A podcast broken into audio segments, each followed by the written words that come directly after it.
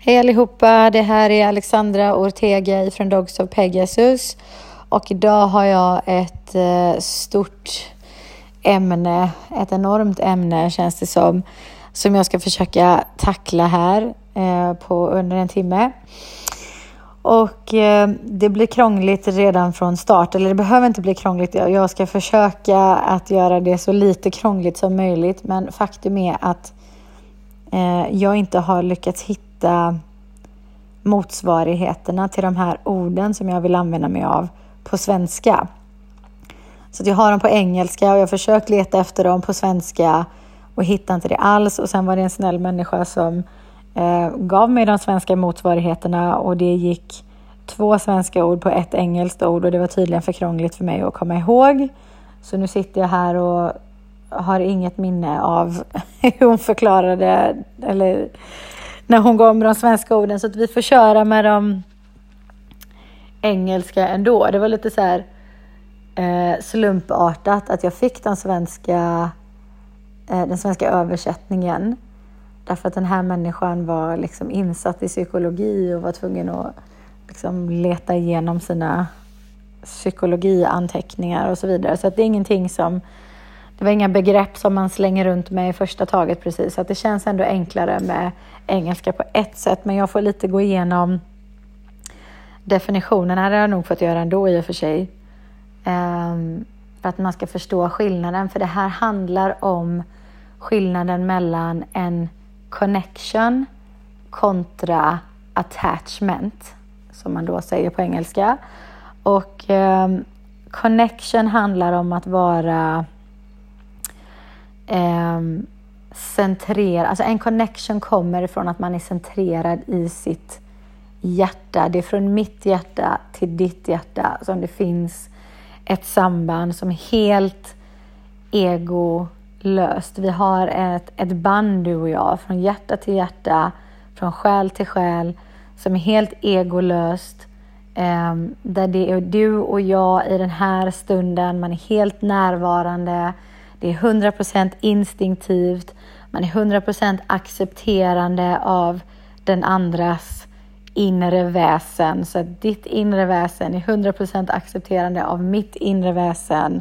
Um, och uh, det blir så, på det sättet blir det så intimt. Alltså när man är så synkade med varandra så blir det så intimt och sårbart samtidigt. Därför att mitt hjärta är helt öppet för ditt hjärta och tvärtom. Um, och i och med att vi i och med att vi, um, hur ska jag beskriva, liksom är så knutna till varandra på en så djup nivå så lämnar man samtidigt liksom utrymme för det oväntade. Ingenting är skrivet i sten Vi accepterar varandra till 100% och vi lämnar utrymme för det flexibla eh, liksom i, i vår relation till varandra. Det är det som det blir utrymme för att det finns liksom inga förväntningar på den andra i och med att man är helt accepterande av den andras väsen. Alltså inga förväntningar på vem du måste vara för mig. Och så jämför man det med attachment som är baserat, som har sin bas i sinnet, i hjärnan, i det intellektuella. Och därför har man då ehm, eh, eh, man är fäst vid resultaten, man är fäst vid eh, förväntningarna som man har och man eh, fyller luckor eller tomrum i sig själv eh, genom de här förväntningarna. Så att min lycka eh, Eh, och mitt humör, mitt mående för stunden, där jag befinner mig är helt baserat på vad du lyckas fylla för tomrum i mig. Så att det är definitivt motsatsen till att det inte finns några förväntningar. Och det håller mig från att vara här och nu därför att jag ältar antingen det som redan har varit och är frustrerad eller besviken eller missnöjd med det. Eller så eh, lever jag på mina förväntningar inför framtiden. Så det är två helt olika saker. Connection är någonting djupt och instinktivt, väldigt intimt, sårbart på grund av att man accepterar varandra till 100 procent. Eh, kontra attachment som är baserat i sinnet, i det intellektuella och bygger på att man har förväntningar på den andra och Eh, jag är, är villig att ge dig kärlek eh, enbart om du tillgodoser det ena och det andra i mig som jag förväntar mig. Liksom. Och det här, alltså, det låter fint med ovillkorlig kärlek, men det är ofta inte så det fungerar i praktiken, utan vi har en rad eh, Eh, förväntningar för att vara villiga att vara tillgivna mot den andra personen. Jag vill att du ska vara det här och det här och det här och det här för mig och ställa upp på det här och det här och det här och det här för mig för att jag ska vara villig att vara tillgiven mot dig eller ge dig av mig till exempel. Så att man är inte 100% accepterande av, av det den andra är utan du måste anpassa dig till ett visst mönster för att jag ska ge dig av mig. Och vi gör så här även i våra hundrelationer. Vi skaffar hund för att vi vill fylla ett visst tomrum så att vi från dag ett har en massa förväntningar på den här individen och på den här relationen. Och hunden är, det är liksom underförstått att hunden måste växa upp eller bli på ett visst sätt, vara på ett visst sätt för att jag ska vara nöjd, för att jag ska vara villig att hålla mig lojal och älska hunden till exempel. Så att det låter fint att säga jag älskar min hund villkorslöst eller jag älskar min man villkorslöst eller mina barn villkorslöst, mina föräldrar villkorslöst. Men när man rotar runt lite grann i olika relationer så ser man att de flesta, de allra, allra flesta är mer attachment baserade än connection baserade. Så ett sådant konkret exempel, jag läste en fin liknelse, var liksom en, en eh, till exempel om man, om man säger så här, du sitter i skogen, eh, tar det lugnt och så kommer det en liten fjäril och sätter sig på ditt finger. I det ögonblicket, om man inte är livrädd för fjärilar, så har man en omedelbar connection med det här vilda djuret. Därför att vi har inga förväntningar på vilda djur. Eh, vi förväntar oss ingenting tillbaks, ska jag säga, ifrån vilda djur. Så att när en fjäril sätter sig på mitt finger så har jag noll förväntningar. Jag bara uppfylls av det magiska i ögonblicket att jag och ett helt vilt djur som hade kunnat flaxa iväg någon annanstans sätter sig på mitt finger och vi delar en stund av en intim stund, jag och det här vilda djuret. Vi vet inte vad, vad vi heter, någon av oss. Det finns ingenting som heter personlighet i det ögonblicket. Det är 100% instinktivt, äkta, ärligt och helt sårbart mellan mig och den här lilla fjärilen.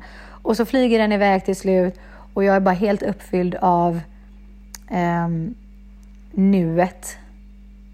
Där hade vi en omedelbar, instinktiv, rå connection. Och så jämför man det med vad som, bara vilket vardagsögonblick som helst ur vårt hundliv till exempel.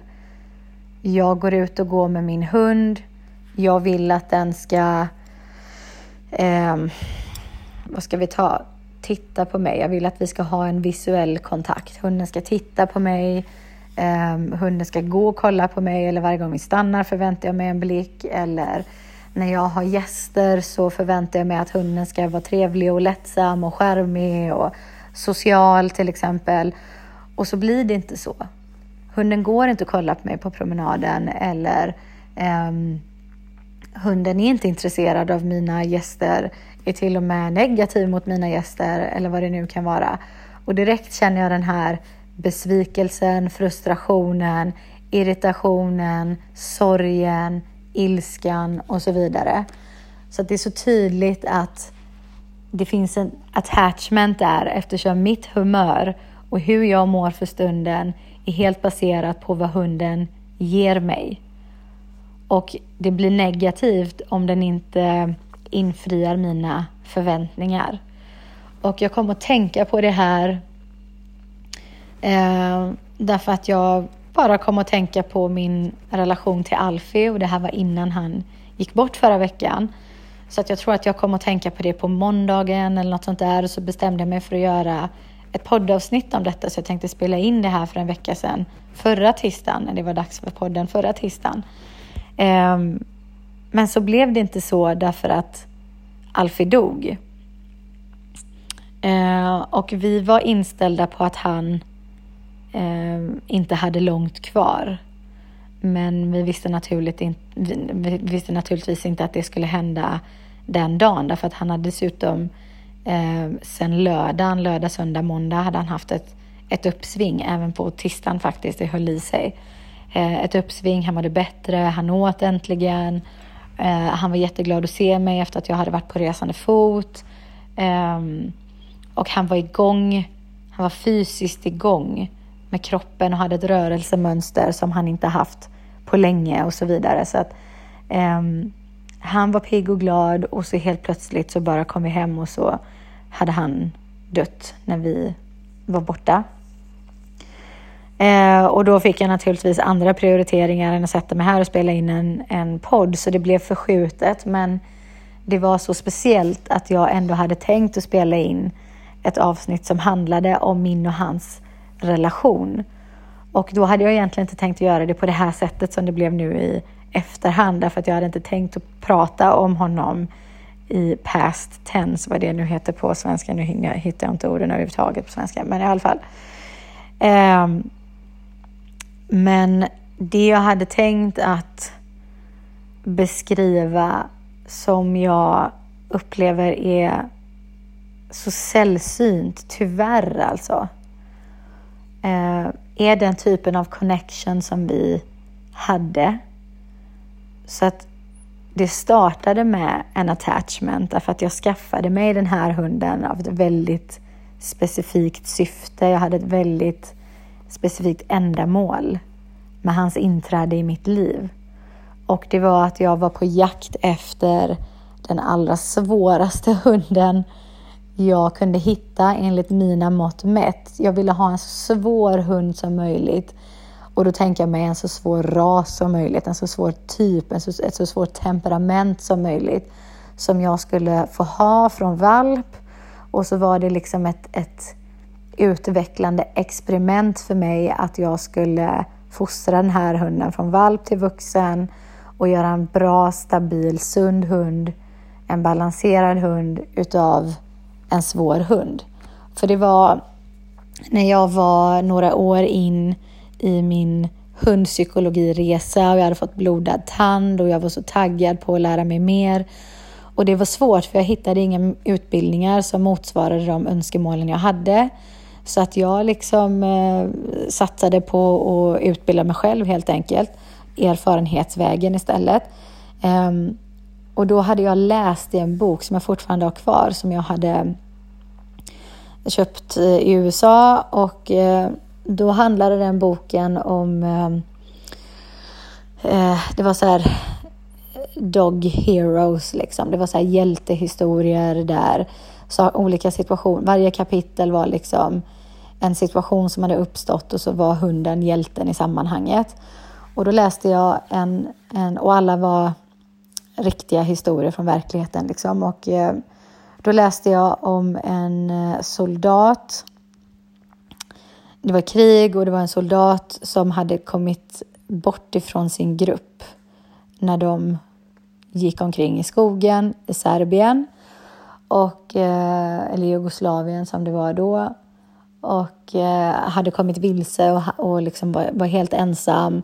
Och det var en så här riktigt eh, vidrig vinter, liksom många, många, många minusgrader, massa, massa, massa snö och den här soldaten hade irrat omkring och gått vilse och var törstig, var hungrig och framförallt väldigt, väldigt kall och höll på att tyna bort och kände att jag håller på att dö. Liksom. Det här kommer inte gå bra, jag håller på att dö.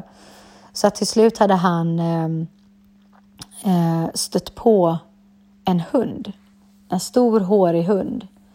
Och eh, hunden hade liksom sökt kontakt med honom. Och i och med att den var så hårig så såg han sin chans att värma sig med den här hunden. Så att han hade liksom burrat in sig med den här hunden och liksom klamrat sig fast i pälsen. Och jag kommer inte ihåg om det stod att, att de hade hittat till något skjul. Jag vill minnas att det stod att de, de hade hamnat i någon slags vindskydd eller tagit skydd någonstans i skogen. Och då hade han lagt sig bredvid den här hunden och bara klamrat sig fast och hunden, som var en helt vildfrämmande hund, hade låtit sig eh, liksom hanteras på det här sättet. Det var snarare så att soldaten upplevde att det var hunden som sökte sig till soldaten för att hjälpa till. Så att den bara låg där medan han värmde sig och bara låg där länge, länge, länge tills han blev upphittad igen av sina kamrater. Och det slutade sorgligt för hunden för att de beskrev, eller han beskrev den här soldaten att hunden såg så stor ut och så enorm ut eh, och så hade han klamrat sig fast vid hunden och känt alla revben, hela ryggraden, höftbenen och bara gud den här hunden är också döende, den är lika utmärglad som jag och ändå ställer den upp för mig i den här kritiska tiden för den själv. Eh, så att han hade bara haft en omedelbar connection faktiskt med den här hunden. Och så har de legat där tills han blev upphittad och sen slutade med att de sköt hunden. Um, därför att de ville inte ha den med sig efter sig och det var hans kamrater som sköt hunden så att han var inte själv överens med det beslutet så att det slutade så tragiskt. Och jag fastnade vid att jag fastnade vid rasnamnet. Det är ett krångligt namn som man knappt kan uttala. Jag måste googla det, jag måste kolla upp vad det är för något. Och det här var i samma veva som jag letade efter en svår hund. Och så slog jag upp Charplaninats som stavas annorlunda än uh, hur det låter.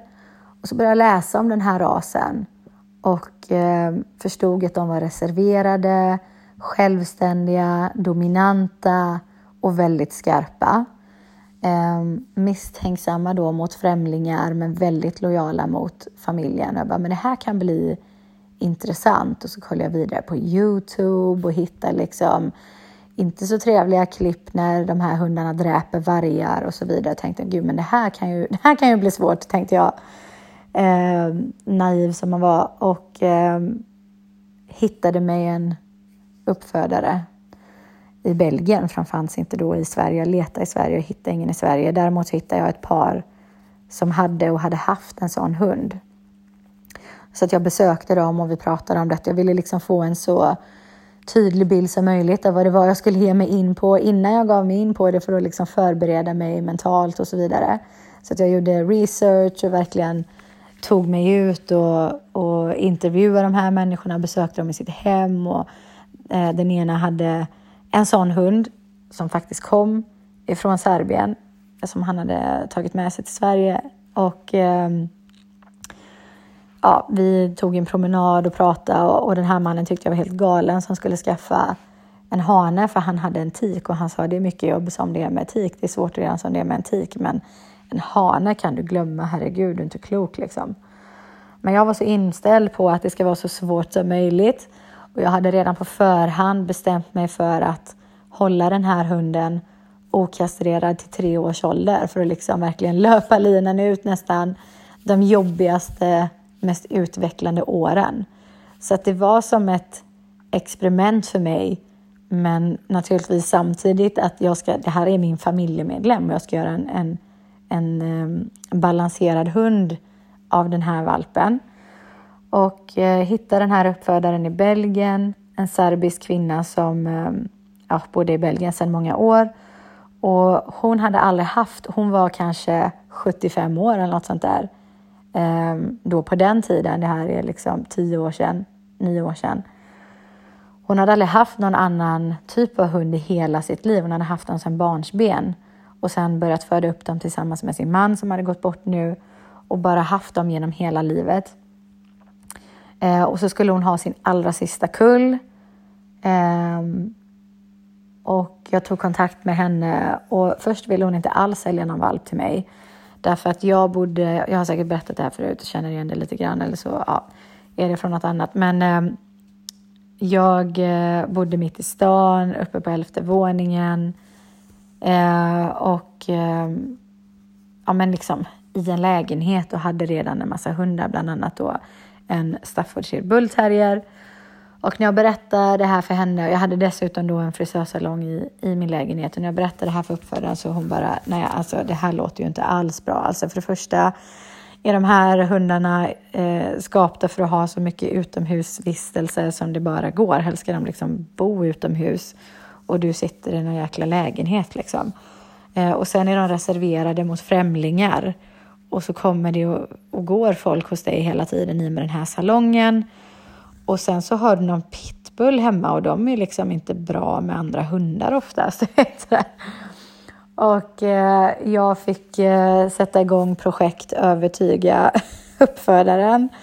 Och det lyckades jag med till slut. Och så blev det bara tre valpar. Och den ena var redan eh, bortlovad och så fanns det två kvar. Och eh, då fick jag bestämma mig redan bara baserat på ett foto. Och den ena var väldigt ljus för att Alfis pappa var vit. Eh, och mamman hade samma färg som han, för er som har sett honom. Eh, lite så här eh, beige, svart, grå, lite så här ja, spräcklig eller vad man kallar det.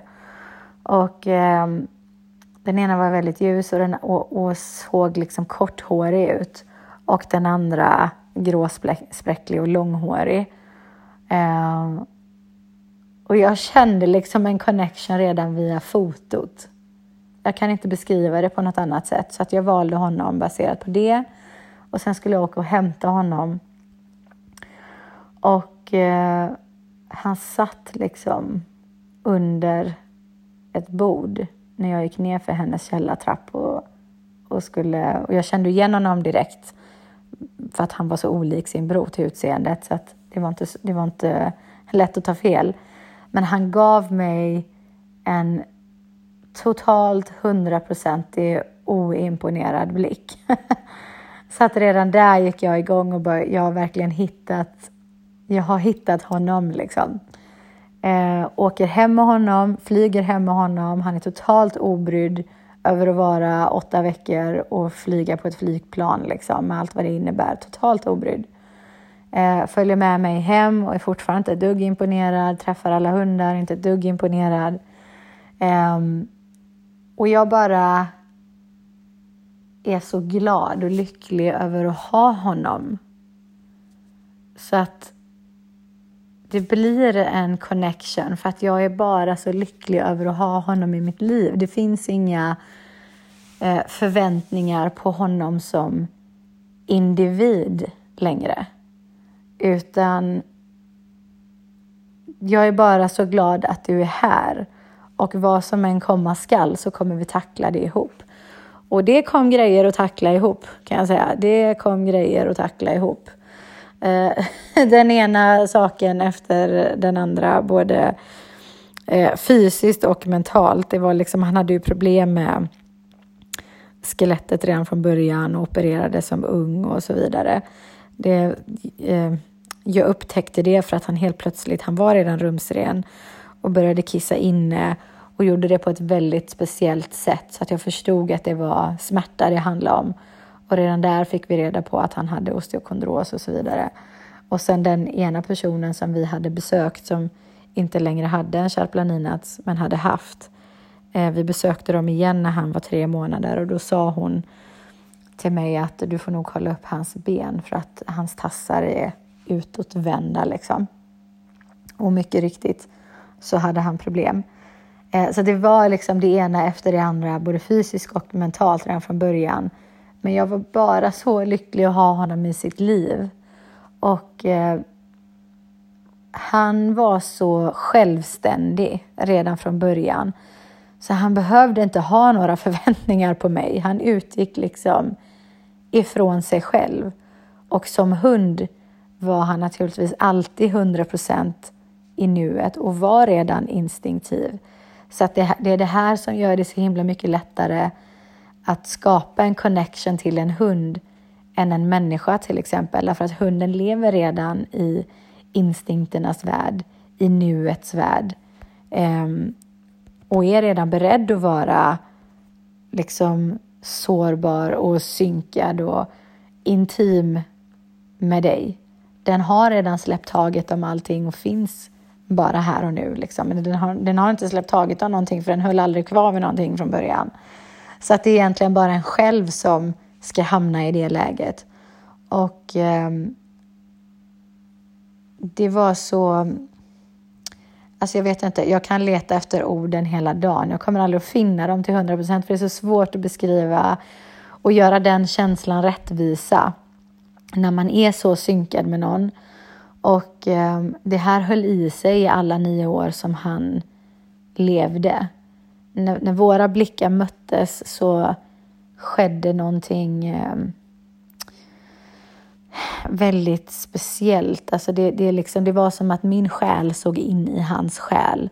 Och man vet vad den andra tänker och känner innan den ens har fått chansen att yttra det. Liksom. Det, det går så på djupet. Och jag hade naturligtvis krav på, eh, krav på honom. Jag, eh, som jag, om jag inte hade dem innan han blev unghund så fick jag de kraven när han blev unghund. Eh, därför att han, han var väldigt reserverad då, som sig bör, från början. Eh, men när könsmognaden kom och jag kastrerade honom senare än vad som var tänkt. Han var nästan fyra år när jag kastrerade honom. Men eh, eh, han var reserverad som sig bör, men sen när könsmognaden kom igång så, kom, så, så väcktes verkligen skärpan till, till max. Så jag vet att, alltså jag minns att han var ju eh, vaktande, liksom vaktig och beskyddande redan när han var valp. Alltså direkt när jag fick hem honom och han var två månader gammal så vaktade han och var beskyddande liksom. Men när han blev könsmogen så tog det helt andra, det fick helt andra dimensioner och jag hade blivit förvarnad av uppfödaren för att jag var så himla stolt och mallig över att men han accepterar alla mina kunder i salongen och det är ingen grej och han är så trevlig och liksom reserverad men har inget ont mot dem liksom och det ena med det andra. Och så var det som att vända, det var som i en handvändning som han bara gick från att vara okej okay med dem trots att han inte ville ha någon närkontakt till att absolut inte vara okej okay med någon som inte bodde under mitt tak. Um, så det var en svår period när den här skärpan kom igång och samtidigt jättefascinerande och väldigt, väldigt utvecklande. Men jag fick ju då ställa börja ställa krav på honom. Eh, jag vill att du håller dig lugn. Jag vill att du håller dig på avstånd. För att det var framförallt det, kort, det alltför korta avståndet som jag hade haft från början som triggade igång hans skärpa och eh, beskyddaregenskaper, liksom beskyddarinstinkten. Eh, så att han blev aggressiv. Och ehm, eh, då var jag tvungen att ställa krav på vilket avstånd han fick ha, så jag fick sätta gränser. Jag var tvungen att begränsa hans intensitet vad det gällde vakten och ha en massa regler för honom. Liksom, vad det gällde vart han skulle gå, att han skulle gå bredvid mig på promenaden, att han inte fick dra i kopplet, han skulle gå fint i koppel. Eh, liksom, ta inte kontakt med mina eh, besökare och så vidare. Försök inte ta kontakt med andra hundar. Alltså, ha en massa krav på honom helt plötsligt som han var tvungen att uppfylla. Så absolut. Eh, och jag förväntar mig att han ska... Jag förväntade mig att han skulle ställa upp eller rätta sig efter de här kraven. Men det hade ingenting med hans väsen att göra. Jag ville inte ändra en tum av den han var. Inte, inte ett uns av honom ville jag skulle bli någonting annat än vad det var. Eller vad ska jag säga, jag ville inte att han skulle Um, jag ville bara att han skulle vara den han var. Så om han blev någonting annat så vill jag fortfarande bara att det skulle vara den han var. Um, och jag kan inte säga att jag har den djupa connection med alla mina andra hundar. Jag har den här connection även med Mafalda till exempel. Uh, jag har den här connection med Faro till exempel.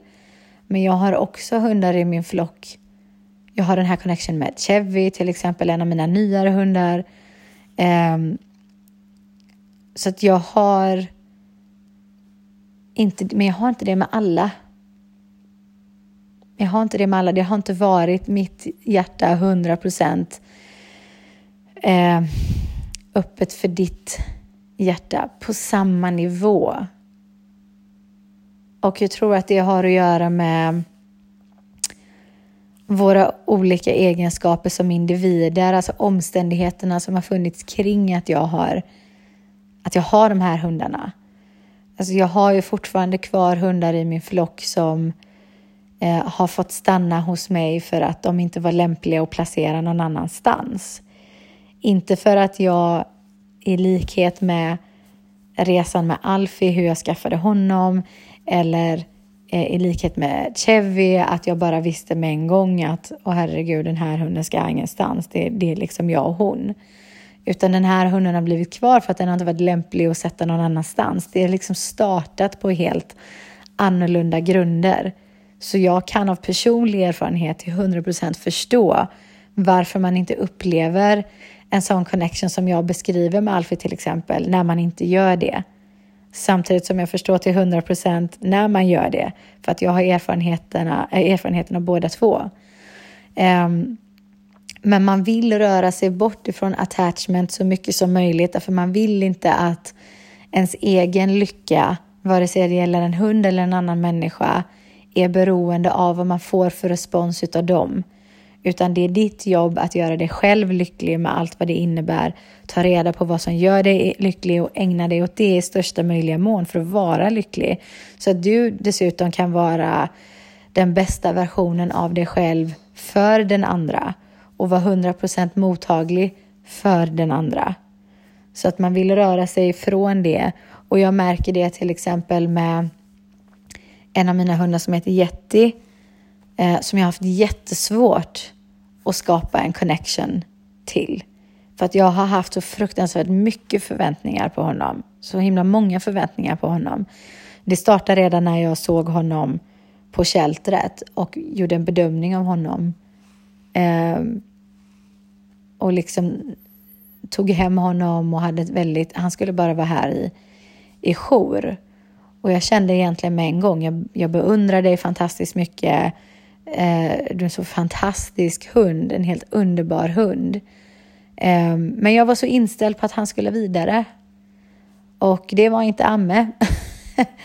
så att Amme ville behålla Yeti och jag gick med på det och var glad över att eh, Amme för en gång skulle vilja behålla en hund. För för några år sedan var det inte alls så. Ehm, så det är klart att vi skulle behålla Yeti och så gjorde vi det. Och, och det tog ett tag att vilja erkänna det. Men hans beteende, hans brist på följsamhet gjorde det smärtsamt tydligt för mig att vi har inte en connection, jag och den här hunden. Vi har verkligen inte en connection. Men jag har i allra största grad en attachment till honom som är helt osund och som sätter alla möjliga käppar i, i hjulet. Liksom. Så det var en process att lära mig att, att erkänna detta, acceptera detta och slutligen uppskatta honom för den han var. Så att jag idag kan vara stolt över den connection vi har. Och jag ser hur folk kämpar med sina hundar i onödan för att det inte finns en connection där, men en väldigt, en väldigt stark eh, attachment. Så jag tänker att det man kan ställa sig frågan är vad har jag för förväntningar på min hund som individ? Inte vad är det, för ställ, vad är det jag ställer för krav på hunden för att den ska liksom, eh, fungera i mitt hem, utan vad är det, varför har jag skaffat mig hunden? Det är en sån intressant fråga som jag brukar ställa när jag har en konsultation. Hur kommer det sig att, att du valde den här rasen? Hur kommer det sig att det blev den här individen? Och folk har så intressanta berättelser. Jag älskar när folk berättar för mig om hur det blev just den hunden. För det säger så mycket om psykologin bakom som låg till grund för hela relationen därefter. Det är så intressant. Och många fäster inte vikt vid det här. Man tänker inte att det spelar roll. Och, och många har liknande historier. Så att man känner igen sig i så många andra. Så att liksom, vad spelar det för roll? Det är väl så det ser ut när man skaffar hund ungefär. Um, så det är så himla intressant. Jag älskar att höra om det här. Och um, Därför bör man liksom bena ut den historien för sig själv. Varför blev den här hunden? Varför blev den här rasen? Varför blev den här individen? Eh, och vad hade jag för förväntningar på den här hunden, på den här personligheten? Vad hade jag för förväntningar på framtiden med den här hunden? Eh, så att man, då, då upptäcker man direkt att det är motsatsen till att det ska vara egolöst. Det finns extremt mycket ego eh, liksom dit tryckt i alla möjliga eh, små luckor i relationen till sin hund. Och frågan är, vad är det för tomrum som den här hunden har förväntats att fylla? Är det nu när barnen är utflugna som hunden förväntades vara något slags substitut? Är det för att det aldrig blev några barn och det var ofrivilligt som den ska vara substitut för det? Um, är det en annan slags ensamhet? För ofta är det en ensamhet. Man saknar sina barn, man saknar barn överlag, man saknar en partner. Um, man är sjuk och söker tröst. Uh, alltså det kan vara uh, mentalt. Man har, man, man, uh, man har mental ohälsa, det kan vara fysisk ohälsa, vad det än är. Jag, jag berättar ju i avsnittet om separationsångest.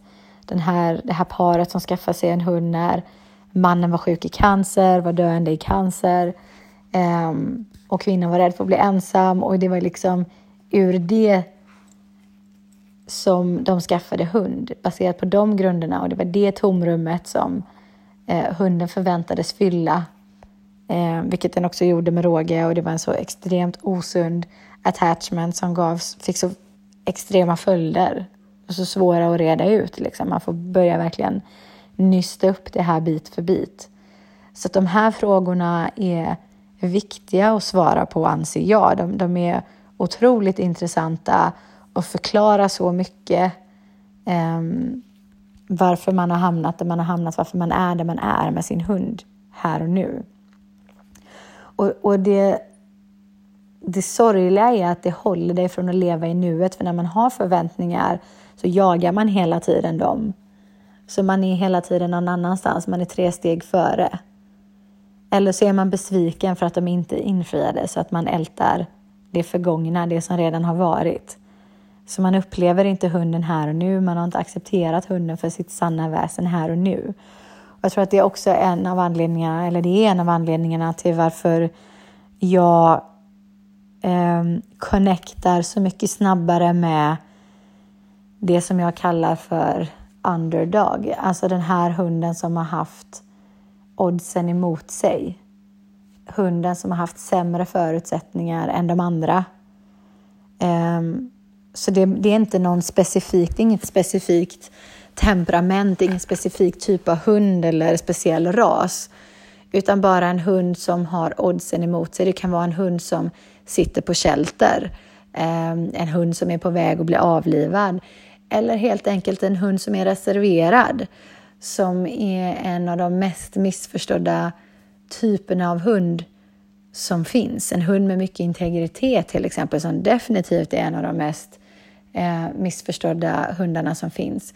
Alltså hundar som har integritet och som är reserverade har vi människor fått för oss är någonting som ska rehabiliteras, någonting som ska rådas bot på, någonting som ska lagas, vilket det inte är. Det är omöjligt att få en connection till en hund som är reserverad och människan tror att det ska lagas. Så att man pressar hunden till att bli någonting den inte är. Och det är ju inte specifikt bara för en hund som är reserverad, jag bara tog det som exempel därför att jag förstår de här hundarna. Jag kan, jag kan titta på en hund som är reserverad, jag kan um, ha en konsultation med en hund, eller med människor som har en hund som är reserverad och uh, låta människan beskriva sitt perspektiv och bara se på den här hunden och ta del av hundens perspektiv och jag förstår dem på djupet. Och eh, jag vill egentligen bara som människa omfamna den här hunden och säga, vet du vad, det kommer bli bra nu. Jag ska förklara för dina människor att det inte är något fel på dig att du är bra som du är. Jag ska sätta mig här nu och förklara för de här människorna att du är bra som du är och att de bara behöver lära sig att förstå dig ehm, och acceptera dig och uppskatta ditt väsen för vad det är. Det kommer bli bra nu. Liksom. Ehm, så jag har lätt för att connecta med de reserverade hundarna för att jag ser dem. Och jag förstår dem och det handlar egentligen bara om missförstånd. Eh, men, det, men det är sant för alla typer av hundar. Så att när en hund känner sig sedd och förstådd, precis som en människa egentligen, och man upplever att man uppskattas för det man är, med allt vad det innebär. Allt. Så direkt så får man en connection. Och när jag beskriver det så här så kanske ni har turen att kunna dra en parallell till en mellanmänsklig relation. Kanske sin partner eller en vän eller en kollega som numera är en vän, en familjemedlem, vad det än är. Um, där man har en sån relation till en människa där man känner sig sedd och förstådd, accepterad och uppskattad, där man vet att eh, kärleken är villkorslös. Det är så fantastiskt att ha en sån relation.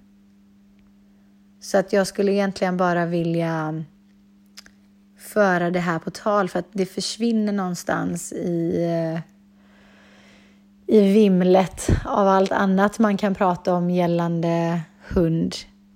Det har ju liksom tagit mig ett antal eh, avsnitt att ens komma och tänka på att prata om det här för att det är någonting jag har levt i.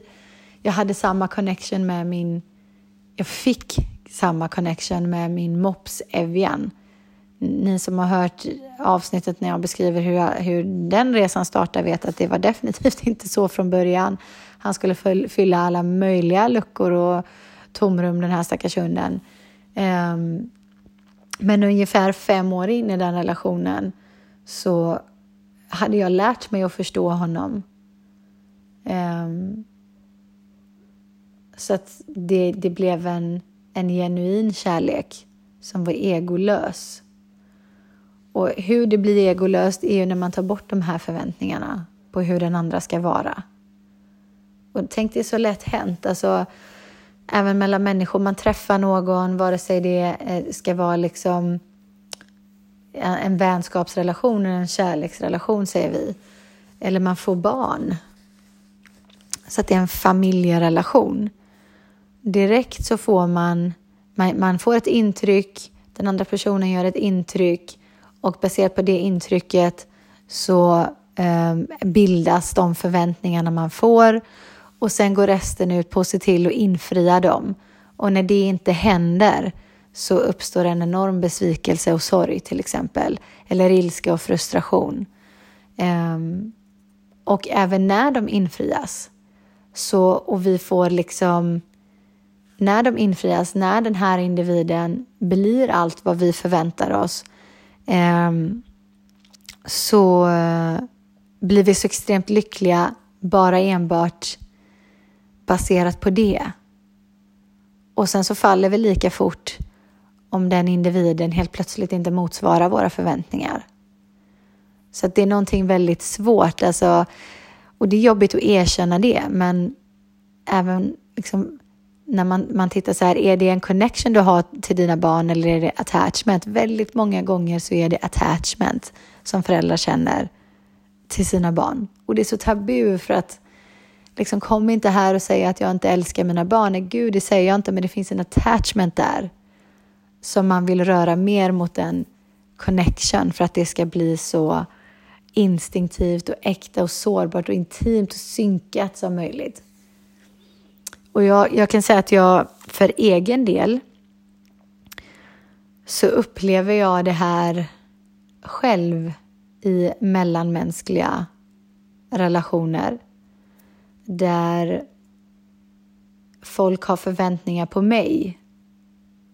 Folk vill att jag ska fylla deras olika tomrum eller någon lucka hos dem som jag egentligen aldrig har sagt att jag vill eller kan.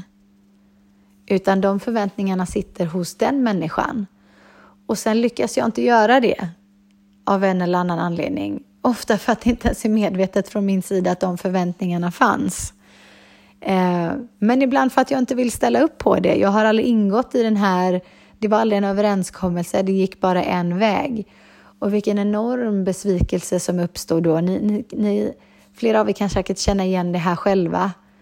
Eh, eh, och, och det kan liksom, den andra personen kan verkligen börja hysa agg mot den och bli frustrerad av all den här besvikelsen. Jag trodde att du var sån här. Jag förväntade mig att du var så här. Och nu ställer inte du upp på det, nu levererar inte det, du, du, du infriar inte det. Eh, så att nu blir jag så otroligt ledsen och besviken och, och vänder mig mot dig eller känner liksom att jag vill inte ha med dig att göra längre eller man skapar någon slags... Det blir en konflikt liksom. Jag tror att många av oss kan känna igen sig i det på ett eller annat sätt i någon relation, att det har blivit precis så. Och det är det här som också händer mellan människa och hund. Och det är liksom anledningen till varför min sorg efter en hund som Alfie med den relationen vi hade är så bottenlös. Den är verkligen så bottenlös. Um, så att det är en process för mig. Nu har jag redan gjort faktiskt två sorgavsnitt så jag ska inte rabbla på allt för länge om det. Men jag börjar nu, Jag har gått exakt en vecka nu och jag börjar eh, hitta sätt att eh, ha tillräcklig distans till den händelsen för att kunna se på det ur någonting annat än ett sorgeperspektiv. Vilket är viktigt för mig. Jag vill, jag vill kunna bemöta den här perioden, bemöta den här incidenten och, och liksom förhålla mig till det här um, på ett annat sätt än via sorg. Och det brukar tiden hjälpa till med, om inte annat, men också en massa sorgearbete. Och nu har jag varit så upptagen eh, den senare halvan av den veckan som har gått. Så den första halvan, nu ska vi se här, jag jobbade dagen efter och fick liksom bita ihop och koncentrera mig då. Um, och sen var jag ledig på torsdagen om jag inte minns fel. Då jag verkligen bara vältrade mig i en extrem sorg. Och sen blev det full rulle fredag, lördag, söndag, måndag. Eh, och nu faktiskt även tisdag. Men nu så här på kvällskvisten så eh, kommer det ikapp mig lite grann och det gör ont. Men jag har, det har varit bra för mig att hålla mig upptagen de här sista dagarna för att kunna skapa den här distansen. Det har gjort mig gott. Jag tror att om jag hade varit ledig den senare veckan så hade det varit så himla mycket jobbigare nu. Och det är tack vare mina kunder, eh, alla deltagarna på den proppfulla workshopen som var i Luleå nu i helgen. Som liksom, människor har hjälpt mig att avleda mina tankar till någonting annat så att jag kunnat få utrymme och skapa distans till det här med Alfie. Och nu när jag gör det här poddavsnittet så liksom kryper det sig fram. Men med en veckas distans fortfarande, så jag är jättetacksam för det. Och eh, trots att det blev som det blev, jag hade som sagt tänkt att göra det här avsnittet med honom vid min sida i fysisk form så får jag ha honom eh, inuti mitt hjärta istället när jag pratar om det här. Um, så det blev väl som det skulle, tänker jag. Jag bara väljer alltid att känna en så enorm tilltro till att saker blir vad jag behöver att de blir för att utvecklas. Och eh, jag lever verkligen efter mottot att man måste... Alltså vägen igenom någonting är verkligen igenom. Man kan inte hoppa över det eller gå runt det utan man måste verkligen igenom det om man ska bearbeta klart och kunna gå vidare. Så att det var... Det låg väl rätt i tiden. Men eh, för att inte sväva iväg för mycket. Jag eh, föreslår att ni eh, funderar kring det här med connection kontra attachment och att ni gör en inventering av er egen relation till er hund och varför inte till andra människor. För att först när man blir medveten kan man ta de här stegen som man vill och behöver mot ett sundare jag, sundare relationer, en sundare livsstil, en sundare vardag och tillvaro. För det är ju ändå det vi allihopa vill. Um, ja, jag hoppas att jag har kunnat um, ja, men liksom inspirera nya tankegångar, nya perspektiv, nya saker och nya sätt att se saker och ting på. Ehm, det är en bra mental stimulans att tänka lite grann utanför lådan ehm, och fundera kring saker man inte har gjort tidigare och försöka få rim och rason på det. Och så hoppas jag att det ska motivera er till att börja främja mer av en connection, mera hundar istället för attachment. För att det ska bli så ni ska bli så synkade med era hundar som möjligt. Gud vad jag har sagt det ordet det här avsnittet men jag upptäcker hur mycket jag gillar det ordet. Synkade alltså, det är definitivt det man vill vara. Och då förstår man också att när man är synkad med någon eh, så finns det en öppenhet, en mottaglighet, en följsamhet i det som trots allt ändå är vad vi vill främja hos våra hundar. Och det blir lättare för oss att tillämpa ett eh, stabilt men flexibelt ledarskap för våra hundar så att vi blir vad de behöver som hund i människans värld. Så ja, det var allt för idag. Tack så mycket för att ni lyssnar. Och jag har en liten eh, idé om att jag, eh, jag skulle vilja nu har inte jag tänkt igenom det här ordentligt så att jag får nog göra det och skriva något inlägg om det och samla in det den vägen. Men jag har tänkt att jag vill ju också se till att välja ämnen som många av er eh, inte bara vill lyssna på utan behöver lyssna på just nu. Eh, för det vore ju väldigt tråkigt om det sitter en hel massa människor, eller en jäkla massa människor där hemma som behöver råd om Ehm, ett tema och så tar det fyra år innan jag kommer dit. så att jag tänker så här att jag skulle, jag tror att jag kommer att göra så att jag skriver ett inlägg och så får jag ta några teman i taget, annars blir det bara så som jag gjort innan när jag har uppmanat er till att um, bara komma med random förslag, eller de är inte random för er, men de blir det för mig. Det blir väldigt svårt att sätta ihop någonting av det känner jag. Och det är väldigt svårt för mig att veta hur många egentligen... Jag kan bara basera det på mitt kundunderlag, men det är ju så många fler än vad som har möjlighet att ta sig hit. Och därför så är det lättare för mig att säga, okej, okay, um, jag skulle vilja, jag föreslår tre teman, till exempel morgningar, eh, flockdynamik, eh, nu har jag redan pratat om det men jag bara tar det för att jag orkar inte tänka längre, separationsångest. Och så säger jag, de här, jag får, ni har de här tre teman, bomba mig med alla frågor ni kan gällande de här tre ämnena.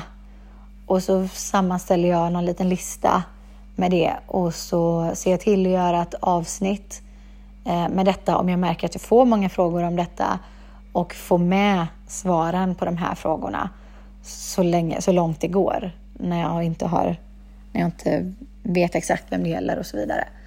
Det tror jag blir en bra, eh, lite mer individanpassad, eller individ är väl kanske att överdriva, men eh, publikanpassad eh, podd som kan ge er ännu mer. Jag vill i alla fall köra en testperiod och se vad det ger och se vad ni tycker och se vad jag får för feedback på det upplägget. Så att förvänta er ett litet eh, inlägg om det. Och så hoppas jag att ni har frågor. Men tack för den här gången allihopa. Jag önskar er en supertrevlig morgon, middag, kväll, natt när ni nu än lyssnar på det här. Eh, så får ni ha det så bra. Tack för er tid. Toodiloo och mot balans.